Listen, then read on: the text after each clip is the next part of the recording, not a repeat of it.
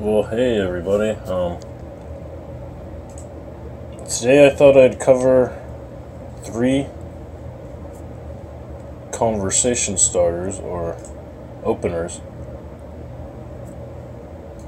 I figured this might be an interesting topic to cover, and um, yeah, these are pretty effective. Uh, they all work for me. These are openers that I use. And reason I'm not saying a lot is because I'm honestly I don't use that many. Most of my openers work, and I'm not saying it's because of what I'm saying, but uh, how I portray myself or present myself. Honestly, I'm somewhat of a believer, and it's not completely about what you say. It's about who you are and your character. But I'll give you these three openers. Um, they're pretty simple, and they work pretty well for me. Hopefully, they work for you. So, anyway, number one is Hey, what's your name? pretty simple, right? So, anyway, that's number one. Hey, what's your name? Um, yeah, it just breaks the ice. Um, she might ask you what your name is afterwards. You tell her, and then she'll proceed to tell you hers. In my experience, um, anyway, off to number two. Number two is we haven't been introduced. I'm Red Sky, or something like that. We haven't been introduced. I'm Red Sky, or whatever your name is. It's pretty like to the point. Um, it's the original because most guys don't come up to girls with. We haven't been introduced. Most guys are like, "Hey, what's up? Uh, what's your name?" Or like the first one I said. Um, what's your favorite color? Nice shirt. nice dress. Oh, I hear this one a lot. Oh, that's a lovely dress. How beta can you sound? Anyway, um, yeah, so the first one is, hey, what's your name?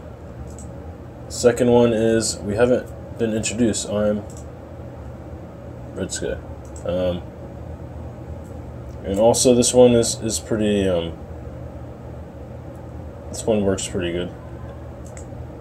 I usually look at them straight in their eyes and I'm like, you look like you are from Sweden. You look like you have some Swedish in you, or